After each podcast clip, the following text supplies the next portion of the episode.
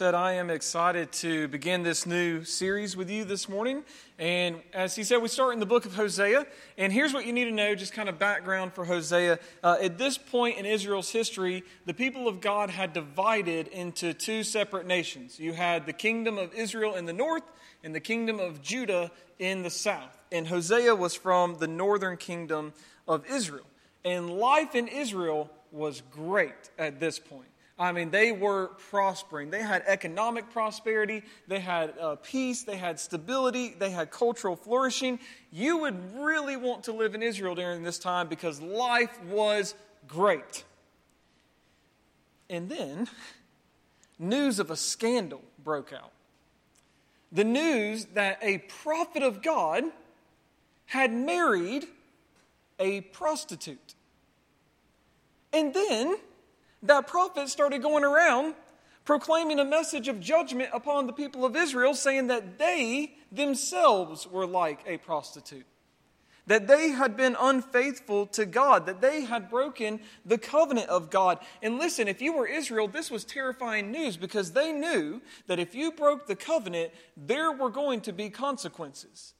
And so they were left wondering well, what is God going to do? What is he going to do about our unfaithfulness? And, and you see, even though the nation of Israel was flourishing at this time, spiritually, the people were falling apart. At this point in Israel's history, they were engaging in idolatry all the time. They were setting up altars to other gods and false gods. They, they were rebelling against the Lord. They were participating in sexual immorality. They were known for social injustice. Even though other nations would say, man, Israel is great, the Lord said, Israel has gone astray. They're falling apart spiritually because they had abandoned covenant faithfulness to the Lord. And, and here's what I don't want us to do I don't want us to go, okay, Pastor, this is a minor prophet written thousands of years ago. What does this have to do with me? I want us all to pay attention this morning because what you're going to find very surprising is how our lives today look a lot like the lives of Israel back then. I think what's going to shock us as we listen to Hosea's message is how it's going to sound like he's talking to us rather than Israel.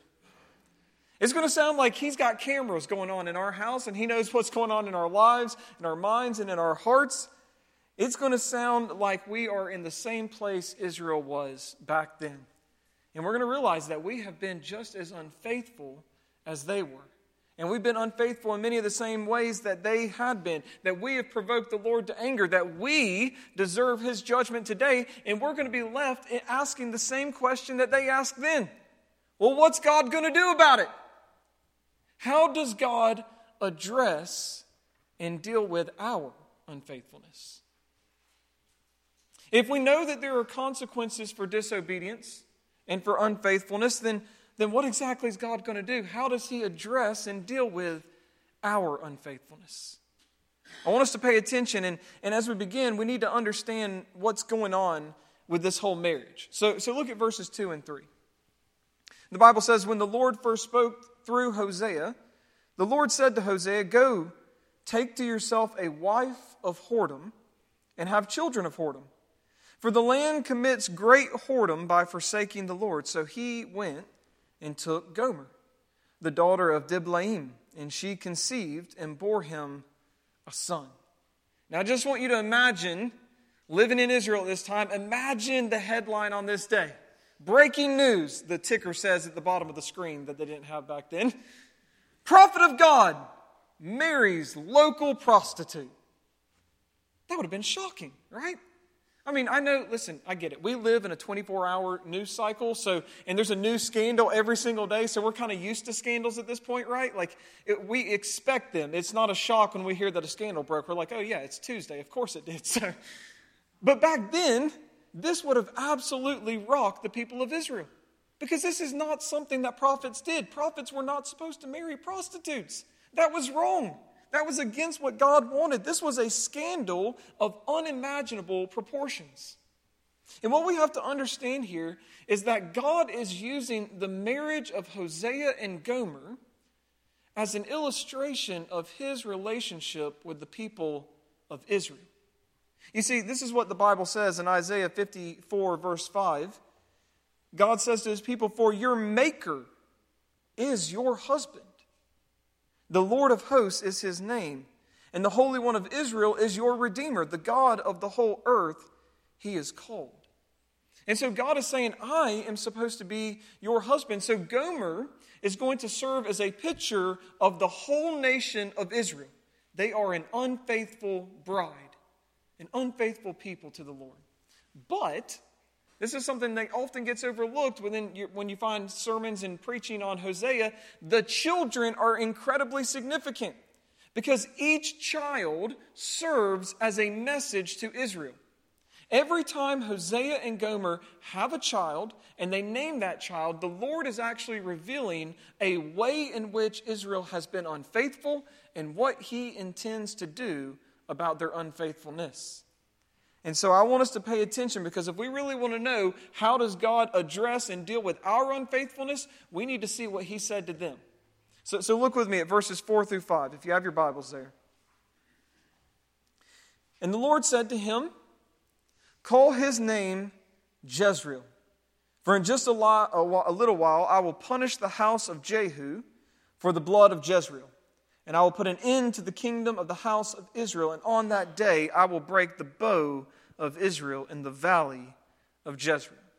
Now that's the son's name, but you have to understand that Jezreel, it was a town in northern Israel.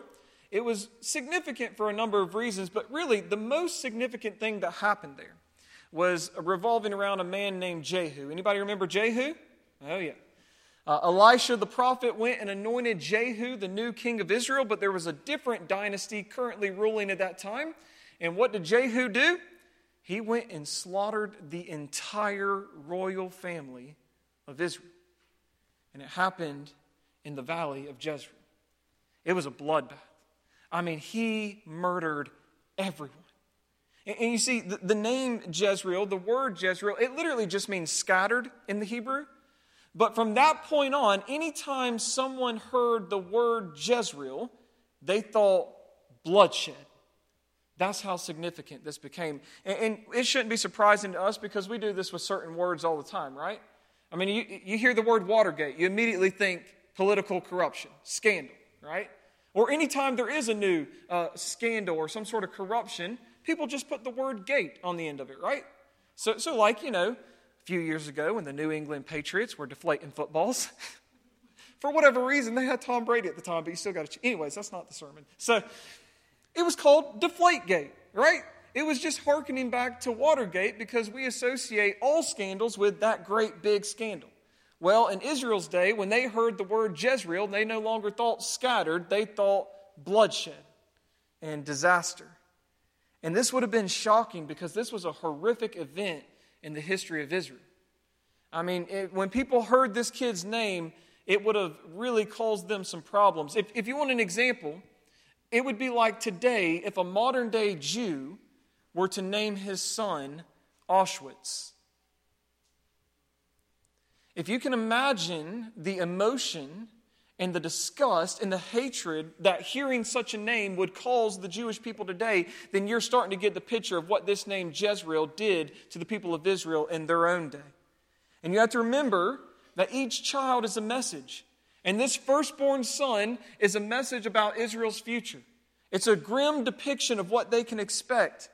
Because here's the problem, folks the people of Israel had been ignoring the Lord and engaging in idolatry and sexual immorality for too long.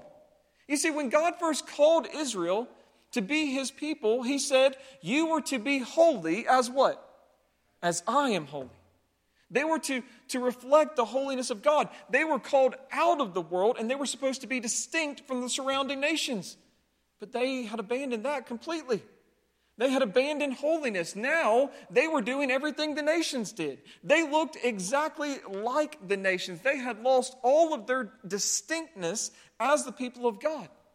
And so, because of their unfaithfulness to the Lord, the Lord is saying here their future is going to resemble that of Jezreel. It would be one in which they are scattered, it would be one in which there would be bloodshed and disaster. He is saying judgment is coming, and it is going to be dire.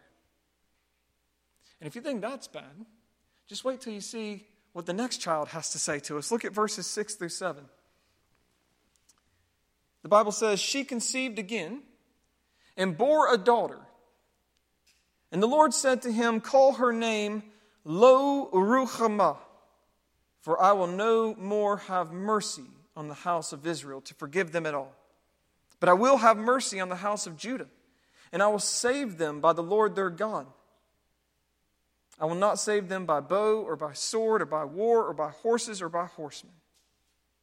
We have Hosea having a, a, a daughter at this point, his only little girl. Some of your translations will use the Hebrew, some will use a, just an English translation. The little girl's name is Lo Ruhamah. And, and in Hebrew, you have to understand the word lo just means no or not, and Ruhamah just means loved or pitied. Could be mercy in some situations. And so, if you really want to know what her name actually means, her name means not loved. Now, again, don't detach this from the historical situation. Imagine that Gomer gives birth to this little girl, and after a few days, Hosea takes his newborn daughter and he goes outside to present her to neighbors and friends, to the grandparents who were there. And he says, This is our baby girl the Lord has blessed us with. Her name is Not Loved. Who's your girl? She's not loved. I mean, imagine the stares he would have gotten. Imagine the anger and the outrage that Hosea's parents and Gomer's parents would have felt having to refer to their only granddaughter as not loved.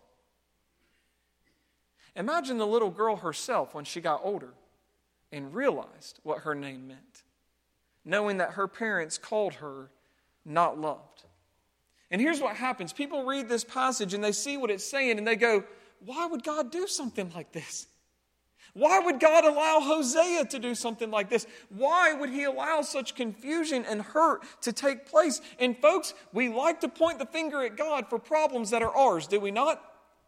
Because this has nothing to do with what God has done and a problem on his part. It all comes back to the people of Israel.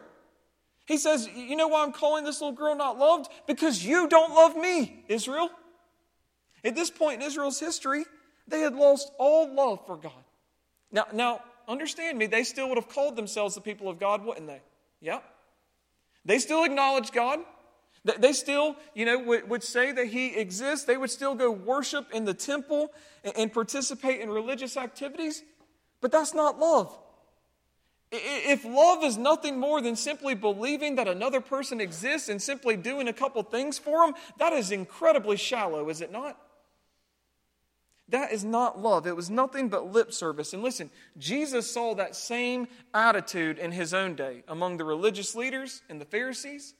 He saw that they did not actually love God, and he called them out for it. In Matthew chapter 15, verses 7 through 9, he said, You hypocrites! Well did Isaiah prophesy of you when he said, This people honors me with their lips, but their hearts their heart is far from me. In vain do they worship me, teaching as doctrines the commandments of men. I think that's a message for us today as well, don't you? A lot of people like to give lip service to the Lord. They will worship and acknowledge God with their lips while their hearts are far from Him. You see, folks, we have a problem in the church today. It's the same problem Israel had in Hosea's day, and it's the same problem the religious leaders had in Jesus' day. Everyone who would call himself a Christian convinces himself that he does truly love God because he says that he does. But in reality, very few people today actually do love the Lord. Most people today are content to just play religion, come to church, do a couple religious activities, most people today are content to give lip service to the Lord. Most people today are content to simply acknowledge that God exists. They profess belief in Him. But again, that's not love. I believe I have a wife. Does that prove I love my wife? No. If that's all I have to fall back on, you should start praying for my marriage, okay? And for some reason, many people today believe that they can go on living in sin and disobedience and claim that they love God and still get to experience the special love that God only has for His people. It's because we have no understanding of the love of God today. I mean, we have sang some great songs today, have we not? I mean, just some wonderful songs about the love of God. But, but we misunderstand it so much today. Yes, God is love, but under, listen to me, God is love, but that does not mean that God approves of everything you do in your life. Do you understand that? God is love, but that does not mean that He accepts everything that we do and everything we say of ourselves and everything that we desire in love. God is all loving, but He still hates our sin and despises our sinful choices. God is all loving, but He hates when we love other things more than Him, when there is something else on the thrones of our hearts rather than Him. You see, we make a huge mistake today, church, when we imagine that God loves every single person in the entire world in the exact same way, because He doesn't and He shouldn't.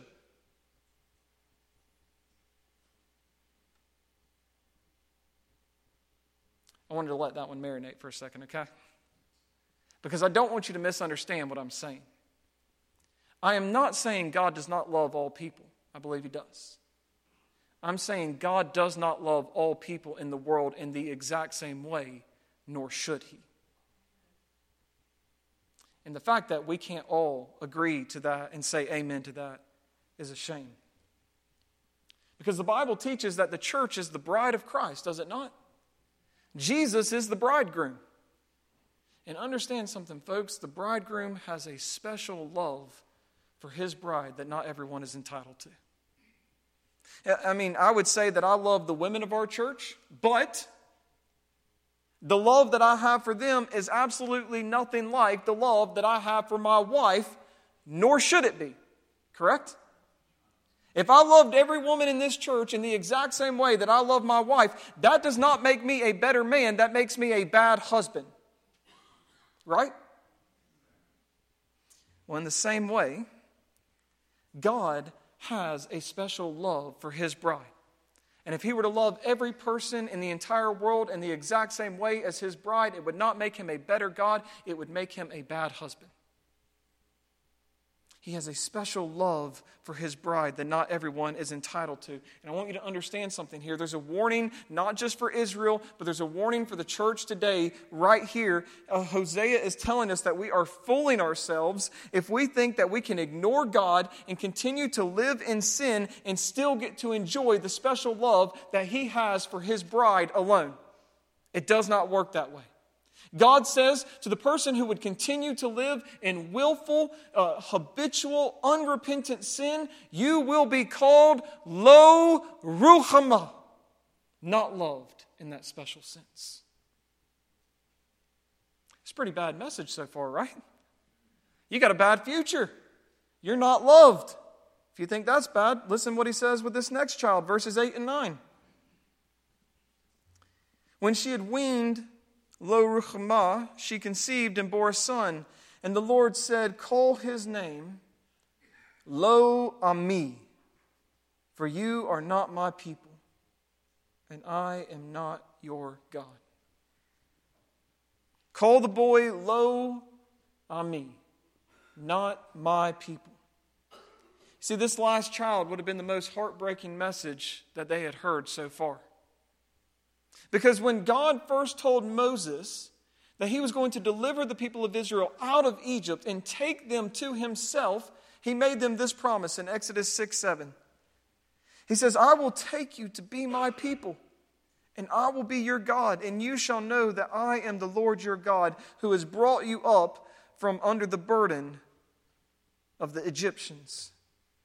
Out of all the nations on earth, God chose Israel alone to be his treasured possession. Out of all the nations on earth, God chose Israel alone to be his people. And he said, You will be my people, I will be your God, and we will have a special, a special covenant relationship together. And even through their many years of disobedience and going astray, the Lord had never forsaken his people. He had never disowned his people. But now, he says, their idolatry, their sexual immorality, their unfaithfulness, their lack of love has come, become too much for him. And he says, if they continue in their unfaithfulness, he will be done with them. They will no longer be his people. and he will no longer be their God. Now, again, I want you to do something for me. I want you to think about the lives of professing Christians today. All right, think about, think about all the lives of professing Christians today. If you'll indulge me a little bit further, would you do me a favor and think about your own life for a moment? And, and let's all have honesty. I'm not going to ask anybody to raise their hands. I'm not going to ask you to speak aloud. This is just between you and God. I want you to look and search your heart for a moment because I want to show you how we are just like Israel today. I mean, think about priorities, right? We said Israel was no longer prioritizing the Lord, they had abandoned him. Well, do we prioritize the Lord as we should today? No, no, no. We prioritize our hobbies. We prioritize our activities, our interest, our leisure, our entertainment. God says that we should put Him first in our lives. The Bible teaches us that God should be on the throne of our hearts, that He should be first in our lives, and everything else in our entire life should be built around God and His purpose and His mission. Amen? Isn't it crazy that we do the exact opposite? You go throughout your calendar and you go, okay, here's all the stuff I'm going to do this year, and if I have time for anything God related, I can put it in on these dates. I will prioritize my whole calendar around activities, hobbies, interests, leisure, entertainment, all this kind of stuff, and then I'll just fit God into my schedule so long as He doesn't interfere with anything else. We have the same attitude as the people of Israel then. So let me ask you a question. If we can be honest with ourselves for a moment, and you're taking time to reflect, if that was true of Israel and is true of us, why should we expect a different future than the one he warned them of here? I mean, think about our love. God said Israel had no longer loved him. What about us, church? Do we really love the Lord the way we should? Do we truly love God with all our hearts? All our minds, all our strengths, all our wills, all our souls? Do, do we really love God in that way? No. Again, we, we say that we do. We say, I love God. Anybody can say that. We acknowledge God. We profess to believe in God. We call ourselves Christians. We certainly go to God and run to Him whenever we're facing a crisis, but we don't really love the Lord the way that we should. We love other things. We put other things in the place of God. When we should be loving Him first, we say, I actually love this thing first, God, and you're kind of down on my tier list. If we examine our hearts this morning, we have to admit that for most of us, the Lord is not first in our hearts. And so, again, let me ask you a question. If it was true of Israel and it's true of us, why would we think that we are going to be allowed to continue to experience the special love that He only has for His people? And if we're honest this morning, we have to admit that many people who profess to be Christians have abandoned God as their God. They don't think that they have, do they? They would never realize that for themselves, most of them. Because again, they do call themselves Christians. Many of them do go to church, but they don't really serve God alone. They aren't really fully devoted to God alone. Most people today who call themselves Christians are content to practice the faith however they deem right. And so they come up with their own idea of Christianity and they say, God, of course, loves me because look, I'm living according to this version of Christianity that I've created. But we don't actually fully commit to God. I think one of the clearest ways that we see that is the fact that we have no commitment to the local church anymore. And it's an absolute shame when you see how much of a priority the church is when you begin to read the Bible. But we have no commitment to the local church anymore. Most people today say, well, yeah, we'll go to church if nothing else comes up. We'll go to church so long as I don't have anything else going on that day. So long as it's not too pretty of a day, because then I've got to go to the lake. And so long as it's not raining, because then I'll melt. If it's somewhere in between, maybe a little clouds, it's overcast. If I feel all right, if I don't oversleep, if I'm not too tired, we come up with all sorts of excuses. But in reality, let's just call sin sin. We have no commitment to God and His church because we don't want to. It's like we said this past Wednesday night, something you won't hear in most pulpits, but the reason we sin, it's not because the devil made me do it, it's not because someone tempted me. We sin because we want to. And God has a message for that today. If this is true of Israel and is true of us, why should we expect to continue to get to be called the people of God when most people today have hardly anything to do with God? Isn't that ironic that the people who would call themselves the people of God typically only have anything to do with God once a week? I don't know. Maybe you think about that. My point is this you look at our lives today, you look at the lives of Israel then, and you will realize that we are in the same place they were then. We're just as unfaithful to the Lord. And he said to them, Your future will be one in which you are scattered. Your future will have bloodshed. You are not loved. You are not my people, and I am not your God. So, what do you think God says to us today? Why on earth would we expect a different message today? And so we end up being in that same place as Israel, right? Where we say, well, what's God going to do then? If there are consequences for disobedience and unfaithfulness, and we all have to admit, maybe it's just me, but I think we all have to admit we're in that place today. We've been disobedient, we've been unfaithful. What is God going to do? How is He going to address and deal with our unfaithfulness? And it's going to shock you. Look at what He says in verse 10 and following. We're expecting the, the hammer to come down now. Here comes the final blow, the lightning from heaven. And He says, Yet the number of the children of Israel shall be like the sand of the sea, which cannot be measured or numbered. And in the place where it was said to them, You are not my people, it shall be said to them, Children of the living God. And the children of Judah and the children of Israel shall be gathered together, and they shall appoint for themselves one head, and they shall go up for the land, for great shall be the day of Jezreel. Say to your brothers, You are my people and say to your sisters, You have received mercy. Now, I don't want you to miss what's going on here. He's promising that a great reversal is going to take place here. And it's easy to miss in the English because you see, Jezreel, it can mean scattered, or Jezreel can also mean planted. And so he's saying, here's a great reversal that's going to take place. The ones who were scattered, they're going to be gathered together and planted in one place. He says, here's another great reversal. The ones who were called lo ruchama, not loved, will be now called ruchama, loved. The ones who were called lo ami, not my people, will be called ami, my people. And you're, you're wondering, what happened here? right? We were expecting the judgment. We were expecting the hammer to come down. How did this happen? And it's through an act of incredible, scandalous, relentless love.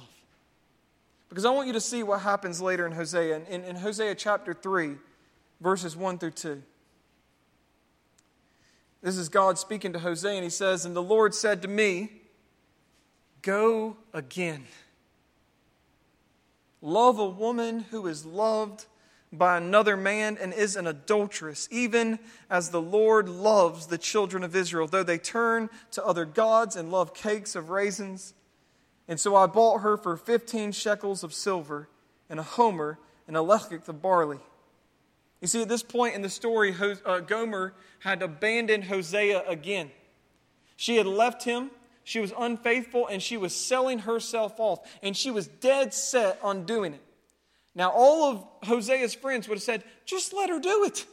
You see, she's unfaithful. If she wants to sell herself off, you don't want to be with a woman like that, so just let her do it. But then God says to Hosea, Go again and love a woman who is loved by another man. God uses Hosea as a redeemer to go and buy back Hosea or Gomer. And, and it's not just that, he's actually a picture of a greater redeemer who was to come. Because you see, folks, it's a picture of an unfaithful bride who is dead set on selling herself off and submitting herself to slavery, but praise be to God that she has a faithful husband who goes and pays a price for her life and buys her back so that he can take her to himself. Folks, we have here a picture of the gospel. It's a picture of Jesus and the church. And it's wonderful. I mean, I want you to just imagine this scene in heaven. Imagine the angels, okay? The angels have been looking down on the children of man ever since the beginning of our creation, right? Ever since God brought Adam into this world, the angels have been looking down on us. And they look down on us and they see our unfaithfulness. They see how we don't prioritize the Lord. They see how we don't love the Lord. They see how we have almost nothing to do with the Lord. They see how we give ourselves to sins and submit ourselves as slaves to sin. And the angels turn to the Lord and they say, What are you doing with these people? You see how they don't love you? You see how they don't care about your purpose and your mission? You see how they have nothing to do with you? They don't really prioritize you? If they want to submit themselves as slaves to sin, just let them. If they're content to sell themselves off, don't concern yourself with them anymore. Just be done with these people, Lord. And who could blame them? They're right. But then the Father turns and he looks to the Son and he says, Go love again an unfaithful bride. Buy her back. What's the price, Father? It's the price of your own life, it's the price of your blood. Win her over with your relentless, faithful love. And even though we deserve punishment and death and condemnation and judgment, we see how God actually addresses and deals with our unfaithfulness. God pursues us with relentless love, and He redeems us with the Savior's blood. God pursues us with relentless love, and He redeems us with the Savior's blood. See, here in the first minor prophet, we have a picture of the gospel, and it's so good. Because the name Hosea, it means salvation in Hebrew. Salvation came to Gomer that day when she was selling herself off. Salvation was promised to the people of Israel, and salvation has come to us in the person of Jesus Christ. And it is the greatest love story the world has ever known. That Jesus would leave the glories of heaven to come to earth and pursue us with his relentless love and redeem us with his blood. It's also the greatest scandal the world has ever known, too. If you think it was a scandal for Hosea to go back and buy Gomer, it's an even greater scandal for Jesus to buy us back. But because you have Jesus Christ, who is literally God in the flesh, and he's buying back what already belongs to him. You have Jesus Christ, the innocent Son of God, dying a criminal's death on a sinner's cross for our sins. You have the giver of life who gives up his life so that a bunch of ungrateful, undeserving, unworthy, unfaithful sinners like us might actually live. It's the greatest love story the world has ever known. It's the greatest scandal. It is a scandal of grace and it's a scandal of love. And praise God for it. Amen. You see, this is not just a message for Israel because I want you to understand as we go through this and you see what God is saying to us. I think many people in here could relate to the message of Jezreel. And maybe this morning you feel scattered, you feel far off. If you're honest with yourself this morning, you would say that there's a lot of distance between you and God. And maybe you would say at one point you feel like you were closer to God than you are now. I know a lot of people feel that way. Well, here's the good news for you this morning those who are far off are brought near through the blood of Christ. That's the good news. Those who are far off, who are Jezreel, who are scattered, are brought near by the blood of Christ. That distance is closed by Jesus' sacrifice. Because here's what I want to tell you this morning. If you would say that you at one point in your life felt closer to God than you are now, I can promise you something God's not the one who moved. Our rock doesn't move, does he? If you feel like you were closer at one point, it's because you have. You've moved. And the good news is, God's not keeping you at arm's distance and at arm's length and saying, no, no, no, you got to do a bunch of stuff before I'm going to welcome you back. He says, come to me through Jesus. Look again to the blood of Christ and draw near to me through him. I think other people in here might relate to the message of lo ruchama, not loved. Maybe you don't feel very loved in your life. But I think maybe if you begin to look at your life this morning, you realize that you don't actually love the Lord as you ought to. That your love is nothing but lip service, that God is not first in your heart. And here's what I understand I know this personally.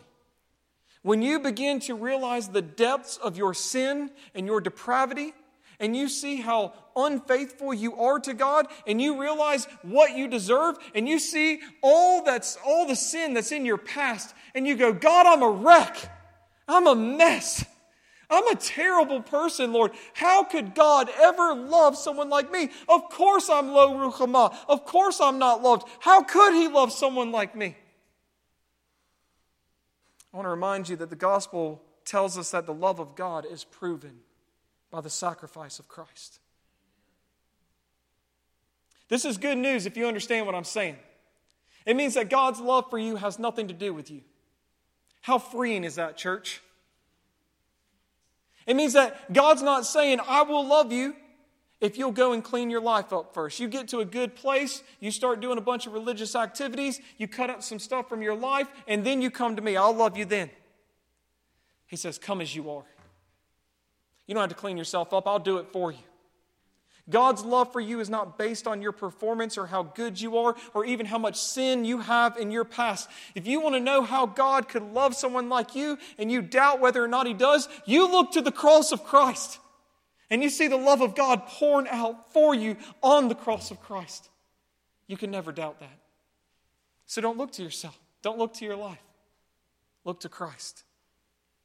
Or maybe for you, it's lo ammi and you feel convicted this morning, and maybe you have felt convicted for a while now that you aren't actually a Christian, that you don't actually belong to the people of God.